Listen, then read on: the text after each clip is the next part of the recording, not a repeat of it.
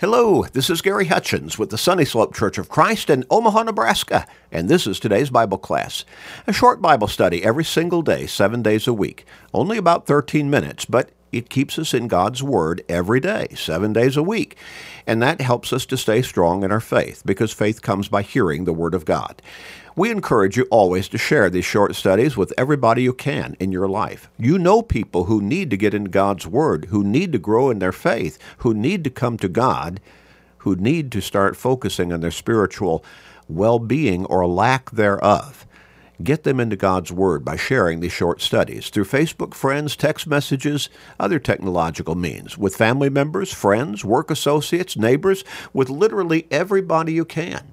You may help somebody turn their life around. You may help somebody get to heaven. What a great blessing that will be for them and for you. So start sharing today and every day with everybody you can. We're going to get back into our line of thought and study, talking about another one of those heart problems. And this is gossip. Gossip. Now, again, how, how is gossip defined? What is gossip? Well, we probably can figure it out, but we may not get it down into very defined terms. So we've looked at what Webster says gossip is a person who chatters or repeats idle talk and rumors about others. And then another definition describes gossip as discussing personal details of other people's lives, whether rumor or fact whether rumor or fact, especially when malicious. Now, we might also say when it is salacious. Yeah, gossip. Hurtful, isn't it? Another one of those two edged swords. It hurts the person who is the subject of the gossip, but it also hurts the person who is engaging in the gossip because nobody likes to be around that kind of a person unless maybe you're another gossiper yourself. Because you're always concerned about is he or she going to repeat what I just said? Or going to talk about what they just saw me do or how they saw me act? So you're not comfortable. You don't like to be around gossips, people who gossip all the time. Well, we noted that the term is found in its plural in the New King James Version in uh, 1 Timothy chapter 5 and verse 13 talks about gossips. And then we've noted that there are a number of other descriptive terms that are used to describe gossip and a person who is a gossiper. A talebearer, for instance, a talebearer. In Leviticus 19 and verse 16, you shall not go about as a talebearer among your people, nor shall you take a stand against the life of your neighbor. I am the Lord. Again, Leviticus 19 and verse 16. The words of a talebearer are like tasty trifles, and they go down into the inmost body. Proverbs 18 and verse 8, and then it's repeated in Proverbs 26 and verse 22. Another term that we looked at is backbiting. You know, backbiting, I'm not sure that a person who is a gossiper likes to think about what they're doing as backbiting. But that's exactly what it is. You're, you're hurting somebody else. You're telling something that you don't necessarily need to tell about somebody else. And a whole lot of times, a gossiper, they're not telling something that they saw or heard firsthand. No, they got it from somebody else who may have gotten it from somebody else, who may have gotten it from somebody else. You see, handed down through generations of gossiping. Well, may not even be true at all. There may not be any factual basis to it. Backbiting. Backbiting. It's translated from two Greek words meaning to speak against. And that's basically what the heart of gossiping is. And the person who engages in it, they've got a heart problem because it's coming from their heart. Remember, Jesus said what comes out of the mouth comes from the heart. And so they've got this heart problem. Gossip is a is characteristic of a heart problem within their lives. We're not talking about that muscle in your chest. We're talking about your conscience. We're talking about your mindset. We're talking about your spirit, your soul, your lifestyle. So, backbiting. In Proverbs 25 and verse 23, the north wind brings forth rain, and a backbiting tongue and angry countenance. Gossip, you see, again, is productive of harm to the person who is the subject of the gossiping. In a whole lot of cases, if not almost all the cases, but it also causes anger, hatred, and even violence. It instigates all of that. We look at another text of Scripture. Lord, who may abide in your tabernacle? Now make the application here. Who's going to be with you in heaven? The ultimate application. Who may dwell in your holy hill? He who walks uprightly and works righteously and speaks the truth in his heart.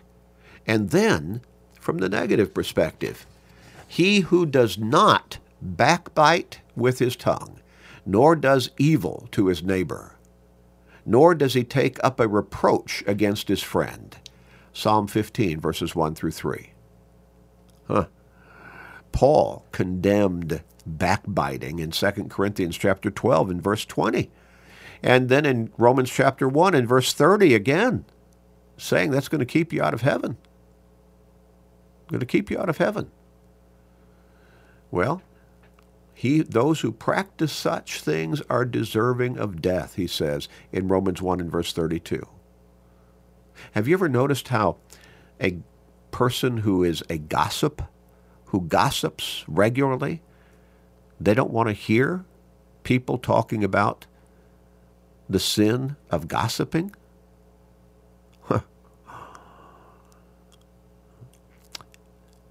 I had a lady one time many, many years ago. I was preaching in another part of the country at that time. And she rather chastised me, talking about I've, I've never heard so much, so much teaching on gossip in my life. I wonder why that teaching on gossip bothered her so much that she had to utter those words. If you're not engaged in gossip, why would it bother you to hear teaching on gossip? Interesting, isn't it? Well, another term that is used as a synonym for gossip in the scriptures is whisperings. And isn't that what gossip really is like? Somebody, now, they'll lower their voice a lot of times and it almost comes across as a whisper, but they're telling something salacious about somebody else that's really detrimental to that person's character. In the same text in Paul's Romans letter, the descriptive word whisperers is actually rendered gossips in the New American Standard Version, verse 29 of Romans chapter 1, with the same condemnation in verse 32. Those who practice such things are deserving of death, Paul says. He's not talking about physical execution. He's talking about eternal condemnation in hell what's referred to as the second death in Revelation 21 and verse 8. Whisperer is an apt term to describe the one who engages in gossip.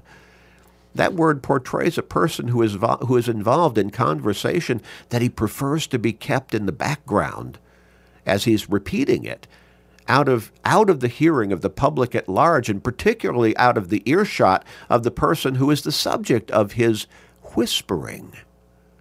It denotes secret slander, according to Vine's Expository Dictionary of New Testament Words. And while the audible volume of such whispering gossip is subdued, its effect can be devastating. David wrote of enemies who hated him, plotting his harm through whispering. And isn't that the way it is?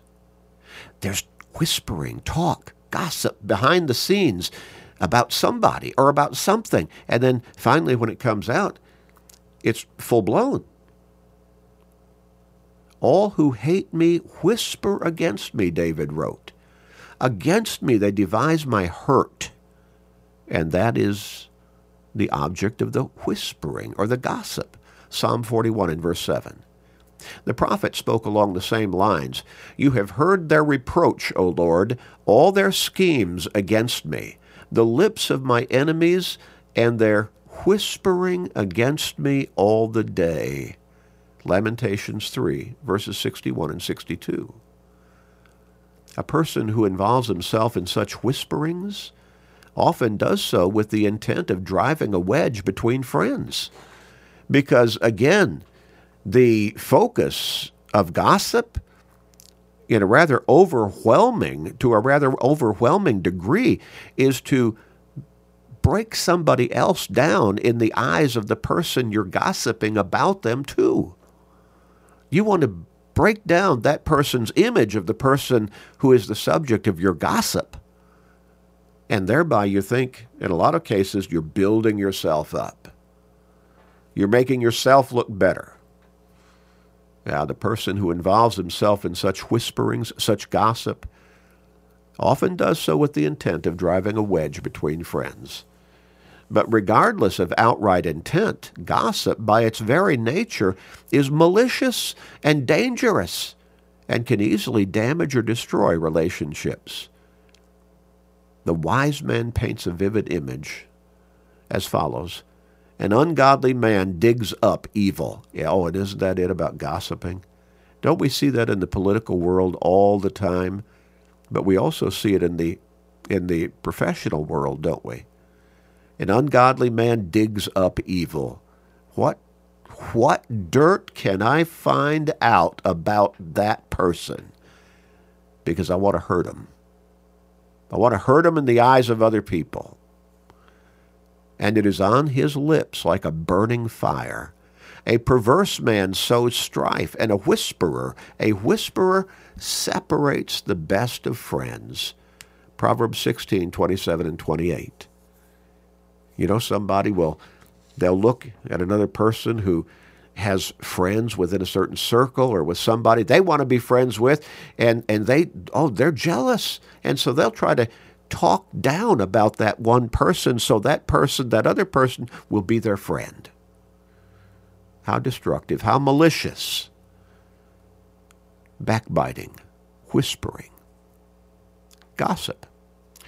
Let's pray. Father in heaven, help us to always be on guard against the devil's temptation to get us to engage in gossip, to get us to listen to gossip, to get us to take part in gossip. Please guard us against this evil. Please guard us against those who would gossip about us. And help us to be the shining light that you want us to be of godliness, of Christianity. We pray, Father. Please forgive us and hear our prayer. In Jesus' name, amen.